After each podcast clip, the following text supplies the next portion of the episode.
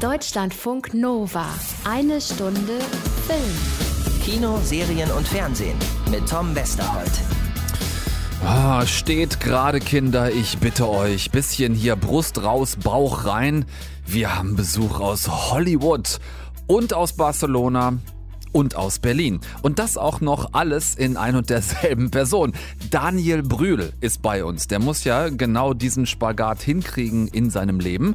Lebt abwechselnd in Hollywood, in Barcelona und in Berlin und das als junger Familienvater. Klappt aber ganz gut, meint er. Kriegen wir im Moment ähm, sehr gut hin. Genau. Und in Zukunft, ne, wenn das mit Schule losgeht und so, dann muss man halt mal schauen, wie, wie man das dann, äh, muss man mehr, genau, Organisation betreiben. Und man muss sich auch vor allen Dingen selber dann fragen, ist es das wirklich wert, jetzt vier Monate nach äh, Timbuktu zu gehen, um das und das zu drehen? Oder will man nicht lieber hier bleiben? So, das wird man dann mal sehen. Das ist noch Zukunftsmusik, das mit der Schule für den Sohn. Man hat noch ein paar Jahre Zeit. Im Augenblick ist er schwer am Start. Also freut euch auf Daniel Brühl bei uns heute. Aktuell am Donnerstag draußen sein neuer Film, das Science-Fiction-Familiendrama My Zoe. Das ist ein neuer Film von Julie Delpy. Daniel Brühl, nicht der einzige Gast heute Abend. Emilia Clark. Ganz genau. Khaleesi aus Game of Thrones kommt bei uns vorbei. Auch sie hat einen neuen Film ab Donnerstag draußen, die Weihnachtstragikkomödie Last Christmas. Gucken wir rein und sprechen mit ihr drüber. Außerdem hat sich Anna Wollner die dritte Staffel von The Crown reingezogen. Da gibt es ja einen neuen Cast und auch neue Regisseure, unter anderem den deutschen Regisseur Christian Schwocho. Mit dem hat sich Anna außerdem noch unterhalten. Und dann ist noch eine ganze Menge mehr ab Donnerstag neu im Kino. Kino, unter anderem The Irishman, der neue Martin Scorsese-Film. Dann haben wir das Regiedebüt von Olivia Wilde, Booksmart. Sehr guter Coming-of-Age-Film und ein Motorsport-Biopic haben wir auch noch. Äh, Le Mans 66, ein Film über das gleichnamige 24-Stunden-Rennen, das besondere, das aufsehenerregende 24-Stunden-Rennen von 1966 in Le Mans mit Matt Damon und Christian Bale. Himmel noch eins. Was genau bedeutet das jetzt für uns? Es ist nicht der Zeitpunkt zu schweigen. Deutschlandfunk Nova. Zoe. Na komm, wach auf, Liebes. Wie geht's ihr? Alles bestens. Du holst sie heute Nachmittag ab, ja? Na klar, heute ist mein Tag. Oh, Du hast mir so gefehlt. Du hast mir auch gefehlt. Wieso vergeht die Zeit so schnell, wenn ich mit dir zusammen bin? die Zeit vergeht im Flug, wenn wir Spaß haben. Das ist keine einfache Familiensituation hier in diesem Film My Zoe, aber es ist auch keine, die heute so wahnsinnig ungewöhnlich wäre. Vater und Mutter sind getrennt, haben eine gemeinsame Tochter, Zoe, sieben Jahre alt. Die Tochter lebt bei der Mutter, hat aber sehr regelmäßigen Kontakt zum Vater. Die Eltern, das ist auch keine besonders schöne Situation, liegen hier sehr im Clinch miteinander und zwar so, dass wirklich keiner dem anderen irgendwas gönnt. Vor allem Vater James, gespielt von Richard Armitage, äh, leidet sehr darunter, dass seine Frau Isabel sich von ihm getrennt hat und man merkt, dass er ihr das auch nicht so wirklich verzeihen will und als ja, Streit Puffer zwischen den beiden halt immer wieder die Tochter, die ähm, auch ganz ordentlich instrumentalisiert wird. Ähm, sie, Isabelle, gespielt von Julie Delpy, das sind die beiden Eltern, also sie und Richard Armitage. Julie Delpy hat hier übrigens auch Regie geführt und das Drehbuch geschrieben. Äh, es ist also keine leichte Familiensituation im Film. Äh, Es geht aber dann doch alles immer irgendwie. Also die Tochter ist dann mal bei der Mutter und mal beim Vater und auch wenn die zwei sich permanent ankacken, dann funktioniert das alles so halbwegs bis zu diesem einen Morgen, an dem Isabel ihre Tochter Zoe wecken will. Zoe! Zoe! Wo ist sie jetzt? Sie müssen sie notoperieren. Sie hat eine Hirnblutung. Was? Ich habe nochmal mit dem Arzt geredet. Er sagt, die Blutung hätte vor allem in der Nacht stattgefunden. Was können wir tun? Gar nichts. Aber du warst es doch, die immer gesagt hat, wenn es keine Hoffnung mehr gibt, muss man weitermachen. An dieser Stelle muss ich leider für die weitere Besprechung des Films vorwegnehmen, was passiert. Es ist extrem heftig, sich das ab Donnerstag im Kino bei einer Siebenjährigen im Film äh, zu geben. Zoe hatte eine wirklich fatale Hirnblutung. Es wird einige Zeit später im Krankenhaus der Hirntod festgestellt und die Geräte bei dem Kind müssen abgeschaltet werden, die lebenserhaltenden Geräte. Das ist der Wendepunkt des Films. Ähm, Isabelle ist von Beruf Genetikerin, arbeitet in einem Labor, äh, findet sich überhaupt nicht mit dem Tod der Tochter ab und sucht dann einen in Russland praktizierenden deutschen Arzt auf. Den spielt Daniel Brühl. Das ist ein Typ, der dort in Russland äh, teilweise über 16-jährigen Frauen noch Schwangerschaften ermöglicht, also im gesamten Forschungsfeld der künstlichen Befruchtung sehr bewandert ist und ein Typ, der auch schon einige äh, durchaus ethisch-moralisch fragwürdige Klonexperimente durchgeführt hat. Und äh, ja, von diesem Arzt verlangt Isabel nun ähm, den sozusagen letzten Schritt zu gehen. Ähm, den Rest der wirklich heftigen Story, was ab da passiert, überlasse ich eurer Fantasie. Noch genauer muss ich da, glaube ich, nicht werden. Es ist ein Film, der beginnt quasi als Familiendrama und wird dann ja, doch irgendwie Science Fiction und dass diese ganze Geschichte, die da passiert, einen wirklich wie ein Vorschlaghammer im Kino trifft, das liegt absolut an Julie Delpy. Ich habe es eben erwähnt, sie hat Regie geführt und das Drehbuch geschrieben und das hat sie toll geschrieben, dieses Buch. Ganz lebensnah, also auch dieser Stress zwischen den Eltern, dieser Umgang ähm, ja, zwischen Isabel und James, wie die miteinander sind und dann später nach dem Point of No Return im Film, der Umgang zwischen Isabel und diesem Dr. Fischer in Russland, das geht wirklich extrem nah. Es ist toll gespielt von allen Beteiligten, ähm, Richard Armitage und ähm, Julie Delpy als getrenntes Elternpaar. Man spürt wirklich die Subaggression von beiden, so auch bezüglich gegenseitiger Trennungsvorwürfe, ähm, auch dann später diesen unerträglichen Schmerz über den Verlust der Tochter und dann dieser Switch zu, äh, zum Science-Fiction-Teil des Films, also ähm, diese ganze Zwei-Welten-Diskussion, ne? Wissenschaft und Forschung auf der einen Seite versus Ethik, Moral, Religion auf der anderen Seite, wirklich sehr, sehr gut geworden. Könnt ihr reingehen ab Donnerstag in My Zoe. Es ist schwere Kost, ich denke, das ist klar geworden, aber sehr gute schwere Kost. Und ähm, ja, hier rein kommt, äh, und zwar jetzt gleich, Daniel Brühl der jetzt äh, zehn Jahre nach The Countess mal wieder in einem Julie Delpy-Film mitgespielt hat. Also freut euch auf Daniel Brühle. Deutschlandfunk Nova. Eine Stunde Film. Mein lieber Daniel, äh, schön, dass wir uns mal wiedersehen. Ich ja. habe natürlich wie alle anderen Chronisten auch meiner Pflicht Genüge getan und auf die Uhr geguckt und festgestellt, äh, zehn Jahre nach The Countess habt ihr euch wieder zusammengetan. Wie war das? Äh, hat Julie Delpy dich angerufen und gesagt, hallo Daniel, kannst du dich noch erinnern? Ich habe da so eine Idee. Nee, wir sind in regen Kontakt geblieben. Also mhm. wenn sie mal in Europa war oder ich mal ab und zu in, in ähm, LA, haben wir uns ähm, getroffen und ich wusste auch immer relativ gut Bescheid, was sie so treibt. Manchmal, äh, genau, hat sie es mir erzählt, manchmal auch gemeinsame Freunde oder Kollegen äh, die dann irgendwas mit ihr trieben. Und ähm, ich wusste also immer so relativ genau Bescheid, woran sie da so gerade arbeitet. Ähm, bei dem Ding aber nicht. Lustigerweise, interessanterweise. Ähm, weil, und habe ich sie auch gefragt, äh, warum dem so ist. Sie meinte, ja, es ist so ein persönliches Ding und da brüte ich schon so lange drüber. Ich habe mich nie getraut, damit so rauszugehen, aber jetzt ist so der richtige Zeitpunkt.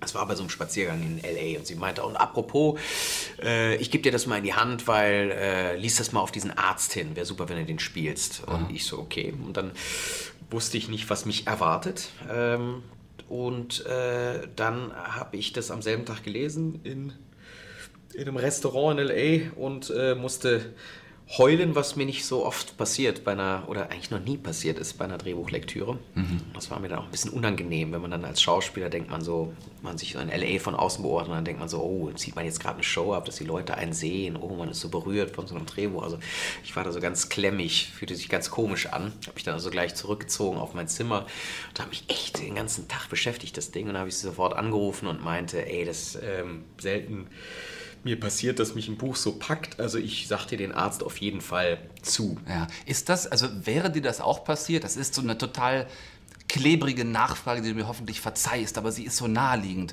Meinst du, es wäre dir auch passiert als noch nicht Vater eines Kindes, der du mittlerweile selbst bist? Weil mir geht das so. Ne? Ja. Als, als, Vater einer Tochter, ich habe das total ja. schwer gehabt, mir diesen Film ja, anzugucken, diese erste Hälfte, ganz genau. furchtbar. Und ich glaube.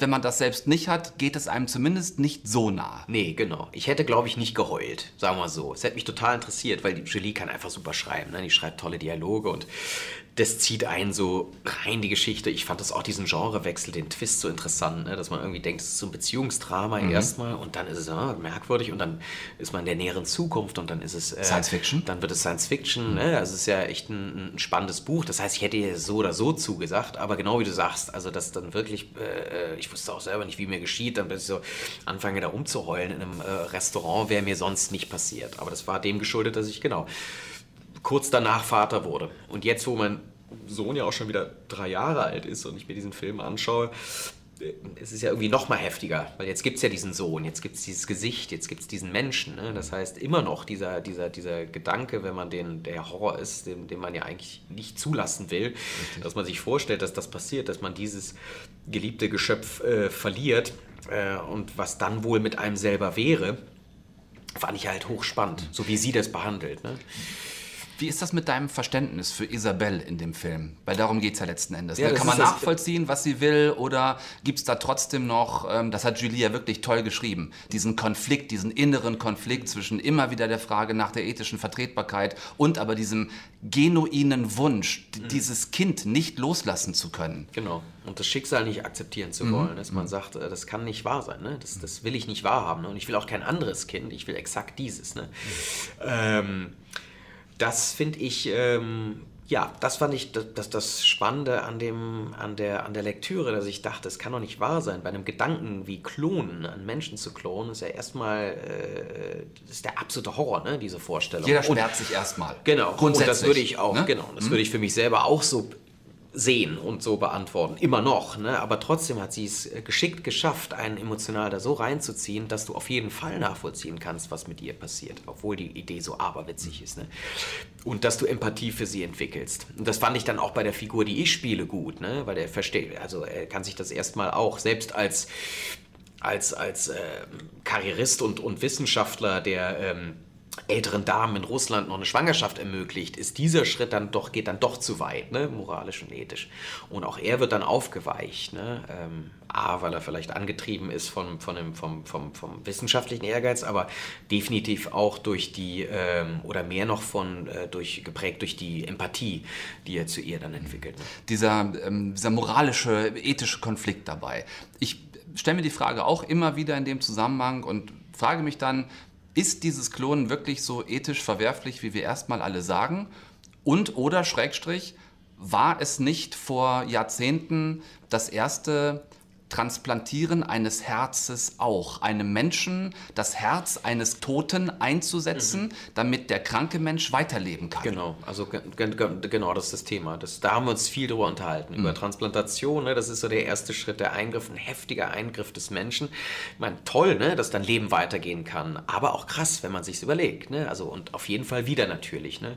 Das heißt, der, der, der, der, der ständige Wunsch, äh, Leben zu erhalten, Leben zu verlängern, ist ja vollkommen vollkommen nachvollziehbar vom Menschen. Aber wo werden dann die Grenzen gezogen? Also äh, ähm, das Thema der Hybris, ne? das Thema des, des äh, ins Schicksal einzugreifen, äh, Gott zu spielen, das ist ähm, auf jeden Fall auch ein Riesenthema in der Entwicklung der Menschheit und man muss sich ja tatsächlich die Frage stellen, bei dem, was jetzt alles schon möglich ist und, und, und, und sich so rasant entwickelt, wie es, wie es im Moment tut, äh, wo wir dann so stehen in ein paar Jahren. Also was passiert dann, werden dann diese moralischen, ethischen Grenzen, die wir jetzt noch haben, von denen wir ja über Jahrhunderte so stark geprägt wurden, dann, dann doch langsam aufgeweicht. Äh, und passiert das entweder in zwei Jahren oder in 50, äh, werden wir nie den Schritt, diesen letzten Schritt wagen, äh, auch mit der Seele des Menschen zu spielen und werden oder werden wir es machen? Man wird sehen säßen wir jetzt äh, bei dir am Girlie in der Bar Raval und hätten ein paar schöne Tapas auf dem Tisch stehen, dann äh, könnte ich allein über dieses Thema noch Stunden mit dir weiterreden. Aber die Zeit drängt ja immer, wenn du mal irgendwie schon in Berlin bist. Deswegen lass uns kurz noch einen Blick weiterwerfen, weil gerade bei dir so vieles passiert. Dieser Film My Zoe kommt jetzt am Donnerstag in die Kinos. Parallel äh, ist aber auch, äh, bist du als Laszlo Kreisler wieder in Vorbereitung. Ihr macht das nächste Buch als Serie. Und dann gibt es da ja auch noch so einen Falcon und einen Winter Soldier. Mhm. Was, was also. passiert gerade? Wo bist du gerade im Kopf schon wieder unterwegs? Also der, der Alienist, die zweite Staffel ist abgedreht. Mhm. Ich bin letzte Woche wiedergekommen. Ähm, da war ich sechs Monate in, in, in Budapest, in Ungarn. Ähm, also das ist jetzt erledigt. Ähm, nächste Woche geht es nach Atlanta ähm, für, für Marvel. Für, genau, Falcon und Winter Soldier. Da wird der gute Baron Zemo wiederbelebt. Mhm. Freue ich mich sehr. Die Bücher sind sehr äh, spannend und lustig und ich freue mich auf Sebastian Stan und Anthony Mackie. Das, ähm, genau, das ist dann, das steht erstmal an. Und dann, ähm, genau, dann komme ich zurück Ende Januar und dann mache ich zum ersten Mal meinen eigenen Film zum ersten Mal in Eigenregie. Das ist dann, und das wird dann aber Berlin sein, alles, worauf ich mich extrem freue, einfach mal am Stück sechs Monate hier zu sein und vor allen Dingen mal endlich Chef spielen zu dürfen und dann von A bis Z jeden Schritt äh, mitzumachen und dann nicht rausgeschmissen zu werden aus dem Schneideraum und so, so mal alles zu erleben. Mhm. Ist gefüllt mit, äh, also mit großer Lust und Bock drauf, Schön. aber auch mit, äh, genau, ein bisschen Muffe und ähm, na, ja, Aufregung positive Aufregung. So wie sich das gehört. Ich bin sehr froh, dass das nicht bei einem Gerücht geblieben ist, sondern dass du das wirklich machst. Ja, ja. Und diese Jonglage, auch diese Familienjonglage zwischen Berlin, Barcelona und Hollywood, die kriegt ihr hin kriegen wir im Moment ähm, sehr gut hin. Genau. Und in Zukunft, ne, wenn das an Schule losgeht und so, dann muss man halt mal schauen, wie, wie man das, dann äh, muss man mehr, genau, Organisationen betreiben und man muss sich auch vor allen Dingen selber dann fragen, ist es das wirklich wert, jetzt vier Monate nach äh, Timbuktu zu gehen, um das und das zu drehen oder will man nicht lieber hier bleiben? So, genau. das wird man dann mal sehen. Sehr schön. Ich freue ja. mich für dich auf alles, was da kommt. Mhm. Ähm, viel Erfolg, alles Gute. Herzlichen Dank, Daniel Brühl, fürs Gespräch. Dir auch. Immer schön mit dir. Deutschlandfunk Nova. Eine Stunde Film. So, wollen wir mal kurz gemeinsam überlegen, Wen wir so alles aufgezählt kriegen aus der königlichen Familie in England. Also klar, die Queen selbst, ne? Und Philipp, dazu ähm, Prinz Charles und Camilla, ähm, Thronfolger William plus Kate und deren drei Blagen, äh, Prinz Harry, äh, Meghan Markle. Ich krieg das immer noch nicht klar, dass die jetzt auch zu dieser royalen Mischpoke in London gehört. Also äh, Prinz Harry, äh, Meghan, Meghan, und, äh, und Archie. So, und dann hört es ja bei den meisten von uns aber auch schon wieder auf, ne? Es sei denn, ähm, es sei denn, ihr ähm, seid auf Netflix auch übers Extreme Binge-Watching in den vergangenen Jahren zum royalen Adelsexperten oder zur Expertin geworden. Denn äh, die britische Hochglanzserie The Crown hat uns ja schon zwei Staffeln lang über die frühen Jahre der Queen auf dem britischen Thron erzählt. Jetzt ab Sonntag gibt's Staffel 3 und eine Stunde Film Adelsexpertin Anna Wollner erste. Hat sich natürlich schon mal durch den Buckingham Palace gebinged. Ihre Majestät, äh, in den ersten beiden Staffeln ging es um die frühen Jahre ihrer ja nach dem Tod des Vaters doch sehr spontan eingetretenen Regentschaft. Wie und wo macht die Serie jetzt weiter? Fantasielos, chronologisch genau da, wo sie aufgehört hat, aber das meine ich natürlich nicht ernst, also dieses Fantasielos, denn was das Storytelling angeht, ist The Crown seit Staffel 1 wirklich State of the Art. Es geht jetzt um die Jahre 1964 bis 77 und endet mit dem 25-jährigen Thronjubiläum der Queen und ein paar selbstkritischen Zweifeln ob ihrer Regierungsfähigkeit. Diesem Land ging es großartig, als ich den Thron bestieg. Und danach ist es auseinandergefallen. Du darfst nicht zurückzucken. Es ist erst auseinandergefallen, wenn wir es dazu erklären. Das ist das Wichtige an der Monarchie. Wir tapezieren die Risse. Es sind wieder zehn Folgen, die aber nicht einfach nur Wikipedia-mäßig die wichtigsten Ereignisse rauspicken, sondern zehn Folgen, die jede für sich mit einem anderen Themenschwerpunkt und anderen zentralen Personen im Mittelpunkt ein hm. Stück britischer Geschichte erzählen. Ich erinnere mich an die erste Staffel, da haben auf einmal alle nach diesem Nebel gegoogelt, so dass selbst Spiegel Online einen Artikel drüber geschrieben hat. Sind das jetzt wieder so Ereignisse, die wir dann eigentlich eher gar nicht auf dem Schirm haben, wenn du sagst, keine äh, Wikipedia-Highlights? Ja, und genau das ist das Grandiose daran. In Folge 3 zum Beispiel, da geht es um ein Minenunglück in Wales. Da ist bei einem Bergwerk ein Hang abgerutscht und hat ein halbes Dorf unter sich begraben. Es gab 144 Tote damals, darunter 116 Kinder, weil in der Achse des Unglücks die Schule stand. Das ist für mich wirklich eine der stärksten Folgen.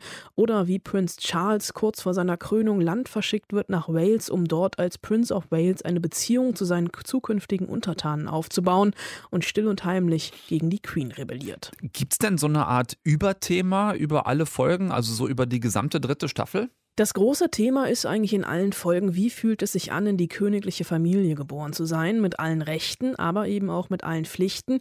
Die Queen zum Beispiel ist eine ganze Folge abwesend vom Thron und widmet sich dem Pferdesport, merkt, wie ihr Leben hätte verlaufen können, wenn sie nicht so früh Königin geworden wäre. Prinz Philip, ihr Mann in der Midlife-Crisis, der sich obsessiv mit der Mondlandung beschäftigt in einer Folge. Oder Prinzessin Margaret, die frustriert ist in ihrer unglücklichen Ehe, dazu verdonnert, immer die Nummer zwei zu sein. Oder aber auch der junge Prinz Charles, Charles, der sich in Camilla verliebt und seine erste große Liebe durch Intrigen der eigenen Familie verliert. Da willst du wirklich mit niemandem tauschen, aber wie hier wieder große politische Ereignisse, ob bekannt oder unbekannt, mit der familiären, royalen Ebene vermischt werden, das ist einfach nur großartig. Was auf jeden Fall neu ist, äh, das Personalkarussell hat sich heftig gedreht. Äh, statt Claire Foy spielt Olivia Coleman jetzt die Queen. Äh, Coleman, die ja gerade erst dieses Jahr einen Oscar als beste Königin gewonnen hat, könnte man sagen. Die hat allerdings in ihrer Oscar-Rolle Queen Anne gespielt. Das war ein anderes Jahrhundert. Jetzt spielt sie Queen Elizabeth hier in der Serie. Äh, Prinz Philip wird jetzt von äh, Tobias Menzies gespielt und Princess Margaret, sehr cool, von Helena Bonham Carter. Passt das alles nach wie vor so gut auf die Rollen wie in den ersten zwei Staffeln? Von Minute 1 an, ja. Die drei spielen, als wären sie von Staffel 1 an wirklich dabei gewesen. Gerade Olivia Coleman, die in The Favorite ja noch in jeder Szene über die Stränge schlagen durfte, spielt hier absolut reserviert, fast schon emotionslos und immer der Rolle angemessen.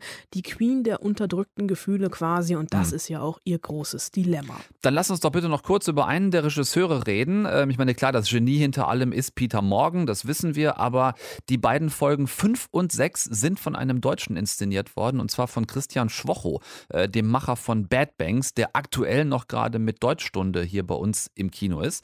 Wie macht der sich auf dem äh, monarchischen britischen Regiethron? Auch als hätte er nie was anderes gemacht. Ich habe ihn zum Interview getroffen und er hat mir unter anderem erzählt, was das auch für ihn ein großer Spaß war, da einzutauchen. Ich liebe es, mich reinzuwerfen in fremde Welten, wenn es dort etwas gibt, was mich wirklich interessiert. Und diese Figur der Elizabeth, die Frau, die einerseits diese unendlichen Privilegien hat und gleichzeitig in einem Gefängnis wohnt und ähm, agieren muss und mit sich, also mit ihr ihre ganze Familie. Das fand ich so spannend, dass ich gerne in die Recherche gegangen bin. Muss aber dazu sagen, bei The Crown ist man nicht alleine. Es gibt ein Rechercheteam, das sind sieben Leute.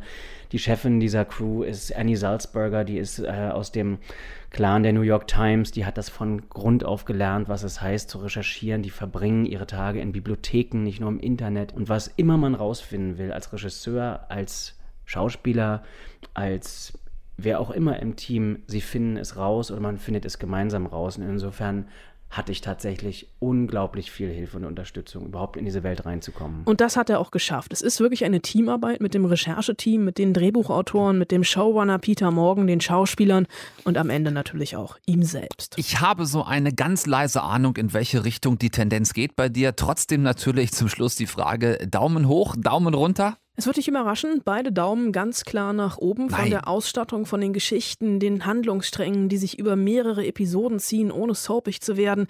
Ist das wirklich ganz großes Kino, nur dass es eben Fernsehen ist? Vielleicht mit das Beste, was Netflix und Co. je hervorgebracht haben. Staffel 4 wird aktuell schon gedreht und ich kann es wirklich kaum abwarten, bis dann nächstes Jahr Lady Di dazukommt. Vor der 4 kommt die 3. The Crown Staffel 3 ist ab Sonntag auf Netflix verfügbar. Macht euch einen English Breakfast Tea, baked euch ein paar Beans, badet den Royal Corgi zur Feier des Tages und macht ihm ein Schleifchen ins Haar und äh, legt euch dann im Knopfleisten-Pyjama aufs Sofa.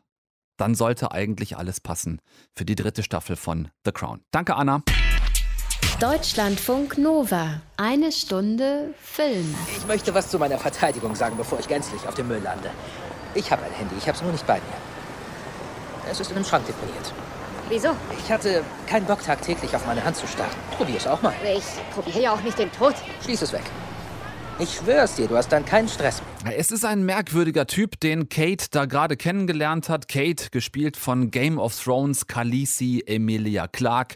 Tom, ich meine, gut, wenn ein Typ schon so heißt, der kann ja nichts taugen der ist irgendwie anders, der hat kein Handy dabei, der schaut nicht ständig aufs Display, sondern lieber Menschen und seine Umgebung an. Er will, wie er sagt, die wichtigen Dinge im Leben nicht aus Versehen übersehen. Passt eigentlich gar nicht zur hektischen Kate. Ne? Sie so der Typ, eher kein Plan vom Leben, äh, jobbt hier gerade im vorweihnachtlich geschmückten London in so einem Weihnachtsgeschenkeartikelladen, will ihre Zukunft nicht planen und äh, das hat auch damit zu tun, dass Kate vor einiger Zeit mal dem Tod von der Schippe gesprungen ist. Das nur als kleine Randbemerkung. Sie äh, jobbt also so rum, verkleidet als Elf in diesem Klimbim-Laden, eher so Typ äh, hübscher Grinch vielleicht, so komplett von Kopf bis Fuß in, in grün, mit so spitzen kleinen Schüchen mit Glöckchen dran, geht ihrer Chefin aber mit ihrer Verpeiltheit ziemlich auf die Nerven, äh, auch ihren Freunden, bei denen sie immer mal so Couch surft. Und vor allem auch ihrer kroatischen Mutter, gespielt von Hollywood-Ikone Emma Thompson, die hier auch das Drehbuch geschrieben hat. Das sind so die Baustellen, die Kate hat der Laden, in dem sie jobbt, wo es nicht läuft, die Freunde, denen sie auf die Nerven geht mit ihrer Couchsurferei und ihre eigene Mutter, kroatischstämmig, äh, ja, mit der sie eigentlich auch nur im Clinch liegt. Äh, ja, durchaus richtig vermutet. Äh, wir haben The Most Wonderful Time of the Year, wie ja immer alle zumindest sagen. Und damit ist es Zeit für den ersten richtigen Weihnachtsfilm des Jahres und der heißt dann auch noch Last Christmas. Ähm, verpeilte junge Frau trifft im Glitzerzauber der Weihnacht endlich auf den Traumprinz. Das wirkt alles sehr berechenbar bis zu einem gewissen Punkt im Film. Macht also diesen Fehler nicht, denn äh, hier kommt dann doch tatsächlich einiges anders, als man erstmal denkt. Das Drehbuch hat Emma Thompson geschrieben, Regie hat Paul Feig geführt, der hat unter anderem schon einige Melissa McCarthy-Erfolge gemacht, wie zum Beispiel Brautalarm oder Spy, Susan Cooper Undercover. Hier in diesem Fall ist es aber tatsächlich keine reine Komödie, sondern eher eine Tragikkomödie. Ähm, das Zusammenspiel der Figuren, das passt. Äh, die Dialoge sind Emma Thompson-mäßig wirklich sehr auf den Punkt, hat sie toll geschrieben. Es also quasi schon durchaus ein Weihnachtsfilm und dann auch noch einer, ne, Last Christmas Titel hatte ich gesagt, der einigermaßen vollgestopft ist mit der Musik von George Michael und Wham. Das muss man schon auch abkönnen, wenn man da ab Donnerstag reingeht. Ähm, wenn man das abkann, dann entpuppt sich dieser augenscheinlich typische Weihnachtsfilm als angenehm untypischer Weihnachtsfilm, auch wenn er jetzt nicht die neue Erfindung des Rades ist, aber ich will da auch gar nichts weiter spoilern an dieser Stelle.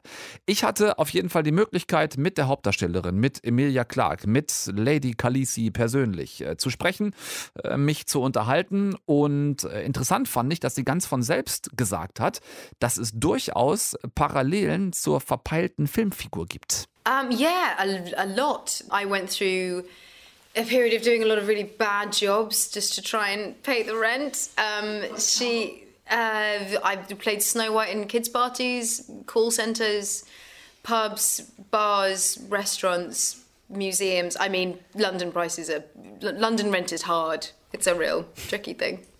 Yeah. Und nicht nur das Rumgeeier zwischen diversen Aushilfsjobs, bevor es dann mit der Schauspielerei irgendwann mal geklappt hat, ist so eine Parallele zur Filmfigur.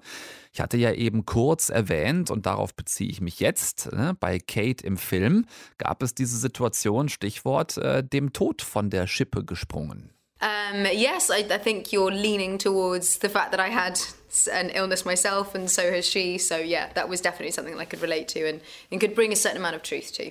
To the character for sure. Da redet sie wirklich nur sehr wenig drüber, aber vor Jahren hatte Emilia Clarke mal Aneurysmen im Kopf, musste am Gehirn operiert werden und das sah teilweise damals gar nicht gut aus. Ähm, sie musste sich da ja über die Jahre auch von einer gewissen Angst befreien, also der Frage, was, wenn das wieder passieren wollte, wenn es wieder eine Hirnblutung geben sollte. Ähm, schon keine leichte Situation, mit der sie sich da in ihrer Vergangenheit auseinanderzusetzen hatte. Was hat es ihr gebracht? Unter anderem einen völlig, einen völlig anderen Umgang mit Popularität und Öffentlichkeit. Es ist ihr wirklich einfach pups egal. Interessante Geschichte fand ich, sie googelt sich zum Beispiel niemals, niemals selbst. Needs to Google themselves? Like, we're all narcissists at the end of the day, but really, you're only gonna, it's reading a diary. You're only gonna go through and find the thing that where someone's like, I hate them, they're awful, and you'll go, see, you, I'm right, I'm an asshole, everything's wrong, it's bad, I'm fat and ugly and I can't act. You don't need that. You can tell yourself that if you really want to.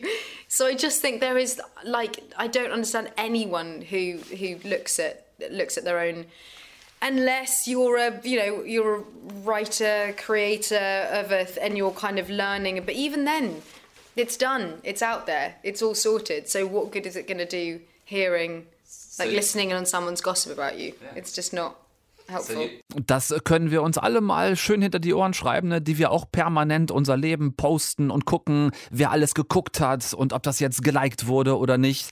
Ähm, Emilia Clarke hat mir was, wie ich finde, sehr Schlaues zum Thema Meinung anderer Leute über uns gesagt und wie wir damit umgehen. Und äh, Social Media hat ja nun mal einfach sau viel mit Bestätigungen zu tun, die wir uns alle versuchen, genau über diese äh, bekloppten Likes zu holen. Yeah, so it definitely makes it a quieter place to listen to yourself, which then you can be authentic. And if you're consistently Googling yourself and you're consistently pitting yourself against other people's opinions of you, then how could you ever find any kind of truth about yourself? Because your brain is clouded with the thoughts of other people. And fuck that.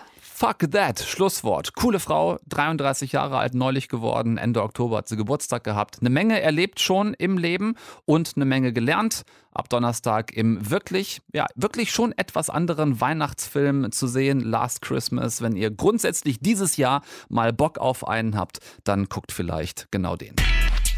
Deutschlandfunk Nova. Eine Stunde Film. Ach, ich hasse das ja, ne? Aber der Blick auf die Uhr verrät, dass jetzt eine Entscheidung getroffen werden muss in dieser Sendung. Und zwar wird ein Film rausfliegen. Ich kann es nicht ändern. Ich habe noch drei Filme für diese Woche. Ähm, und die jetzt noch bis 21 Uhr hier unterzukriegen, das ist echt eine Sisyphus-Aufgabe, die quasi nicht erfüllbar ist. So, Le Mans 66 fliegt raus. Habt ihr vielleicht auch in der Vorschau von gehört? Ist so ein Rennsportfilm, der diesen Donnerstag startet. Es geht um das berühmte 24-Stunden-Rennen von Le Mans 1966, bei dem Ford, der US-Autohersteller Ford, es gewagt hat, quasi die Rennsport-Ehre von Ferrari anzugreifen. Das war die große Fehde damals zwischen Henry Ford II. und Enzo Ferrari und es war ein legendäres Rennen damals. Die beiden Hauptrollen spielen Matt Damon und Christian Bale, denen ich tierisch gerne bei der Arbeit zugucke, aber der ganze Film ist wirklich Just Another Rennsport-Movie. Er ist sehr vorhersehbar, es passiert nichts, was man nicht auch erwarten würde. Und wer die Geschichte dieses legendären Rennens von 1966 kennt, der wird sogar überhaupt kein bisschen mehr überrascht. Also, Le Mans ist raus. Stattdessen reden wir lieber über diesen Film hier. Irre, heute ist der letzte Schultag. Willst du mich verarschen, Samantha? Geh hin und rede mit Ryan. Sie hat ein unglaublich süßes Lächeln. Amy, weißt du eigentlich, wie viele Mädchen sich nächstes Jahr in der Columbia auf deine Vagina stürzen? Jedes Mal, wenn ich dich besuche, nimmst du eine andere in Scherenstellung durch. Alter, eine Scherenstellung gibt es nicht. Mach's nicht madig, bevor du es probiert hast. nicht. Mach's nicht madig, bevor du es probiert hast. Booksmart heißt äh, der Film, ist eine Coming-of-Age-Tragikomödie, aber mit mehr Gewicht auf Komödie und ein Regiedebüt und zwar von Olivia Wilde. Geht um zwei Highschool-Mädels, die in ihrer Schullaufbahn alles auf Lernen gesetzt hatten und eben nichts auf Partys feiern. Und dann stellen die aber fest, die Party-Chicks und Jungs kommen irgendwie auch an all die guten Colleges. Aber die Verantwortungslosen, die feiern waren, kommen auch auf diese Colleges. Ich bin zwar absolut super im Runterholen, aber ich hatte auch einen fast perfekten Unitest. Wir haben überhaupt nichts gemacht. Wir haben keine Regeln gebrochen. Nenn mir einen Menschen, dessen Leben so viel besser war, weil er ein paar Regeln gebrochen hat. Picasso. Das waren Kunstregeln. Amy Winehouse. Noch jemanden. Donald Trump. Ach, Verdammte Scheiße. Das Einzige, was noch übrig bleibt, ist der letzte Schultag. Der Tag der großen Partys und unsere zwei Protagonistinnen wollen also jetzt alles, was sie über die Jahre in der Highschool verpasst haben, in dieser einen Nacht nachholen. Muss man nicht mehr zu sagen, äh, könnt ihr wirklich einfach reingehen. In den USA waren die Leute schon seit Mai drin. Bei uns hat es ein bisschen gedauert, dass der auch endlich mal in die Kinos kommt. Booksmart ist äh, Coming of Age wirklich at its best. Vielleicht nicht so tief wie Lady Bird, ist ein bisschen mehr Slapstick, aber trotzdem mit ein paar ernsten Grundtönen drin. Ähm, Glückwunsch Olivia Wilde zum gelungenen Regiedebüt. Booksmart ist definitiv eine leichte, aber eine sehr gute Kinoalternative diese Woche. Vielleicht sogar zu diesem Film hier. Frank Sheeran, spreche ich das richtig aus? Völlig korrekt.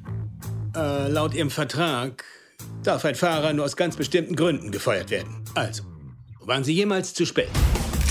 Nein. Irgendwelche Verkehrsdelikte? Nein. Trinken Sie während der Arbeit? Nein. Haben Sie jemanden verprügelt? In der Arbeit? Ja. Glaube ich eher nicht.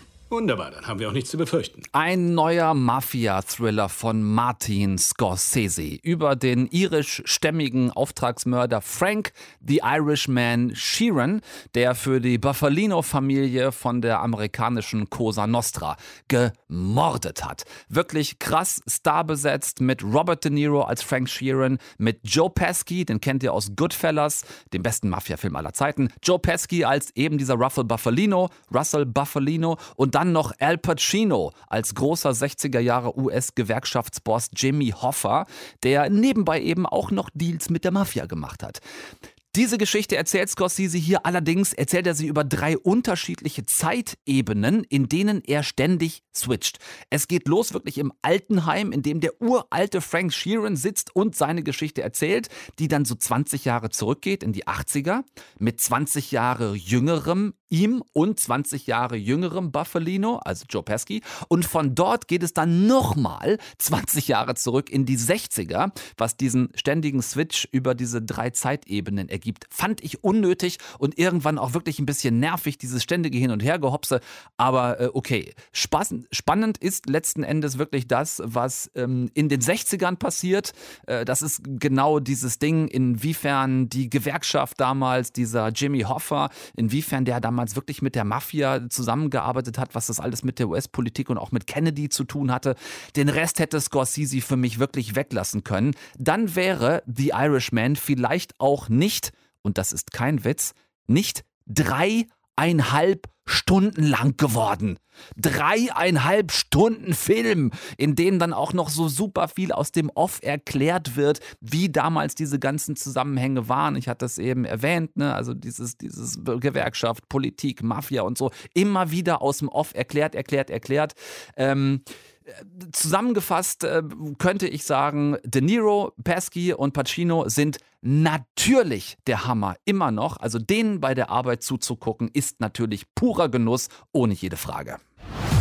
Man greift einen Kerl immer an, wenn er eine Knarre hat. Vor einem Messer läuft man besser weg. Knarre angreifen, hat er ein Messer, ist weglaufen besser. Auch die plastische Gesichtsveränderung über die drei Erzählzeitebenen ist wirklich super gut gelungen, technisch einwandfrei gelöst. Äh, und ja gut, dass Martin Scorsese höchst wirksame Mafia-Bilder drehen kann, das wissen wir. Trotzdem, es ist ein Film alter Männer mit viel Staub auf der Linse und diese dreieinhalb Stunden sind zu lang. Straffen auf maximal zweieinhalb oder dann bitte sehr gleich eine Serie draus machen, weiß ich nicht, ein Sechsteiler, A 45 Minuten. Es ist ja eine Netflix-Produktion, das wäre also auch gegangen. Wer da reingeht ab Donnerstag, Sitzfleisch mitnehmen, es dauert. Dafür wird man in drei Zeitebenen vollgequatscht und sieht auf der anderen Seite Hollywood Helden bei der Arbeit zu. Gemischte Gefühle, sag ich euch. Ein neuer Goodfellas ist es nicht geworden, aber wer Mafia-Filme liebt, ach komm, der muss den ja auch gesehen haben. Damit bin ich raus für heute. Alles noch reingestopft am Ende, was da war. Äh, ich hoffe, äh, ihr verzeiht mir diesen äh, kleinen Schlusssprint. Anders hätten wir es heute aber nicht hingekriegt. Nächsten Dienstag geht's weiter mit eine Stunde Film. Freue mich auf euch. Tom Westholt ist raus. Bis dahin, macht ihr's gut und tschüss. Deutschlandfunk Nova. Eine Stunde Film. Jeden Dienstag um 20 Uhr. Mehr auf deutschlandfunknova.de.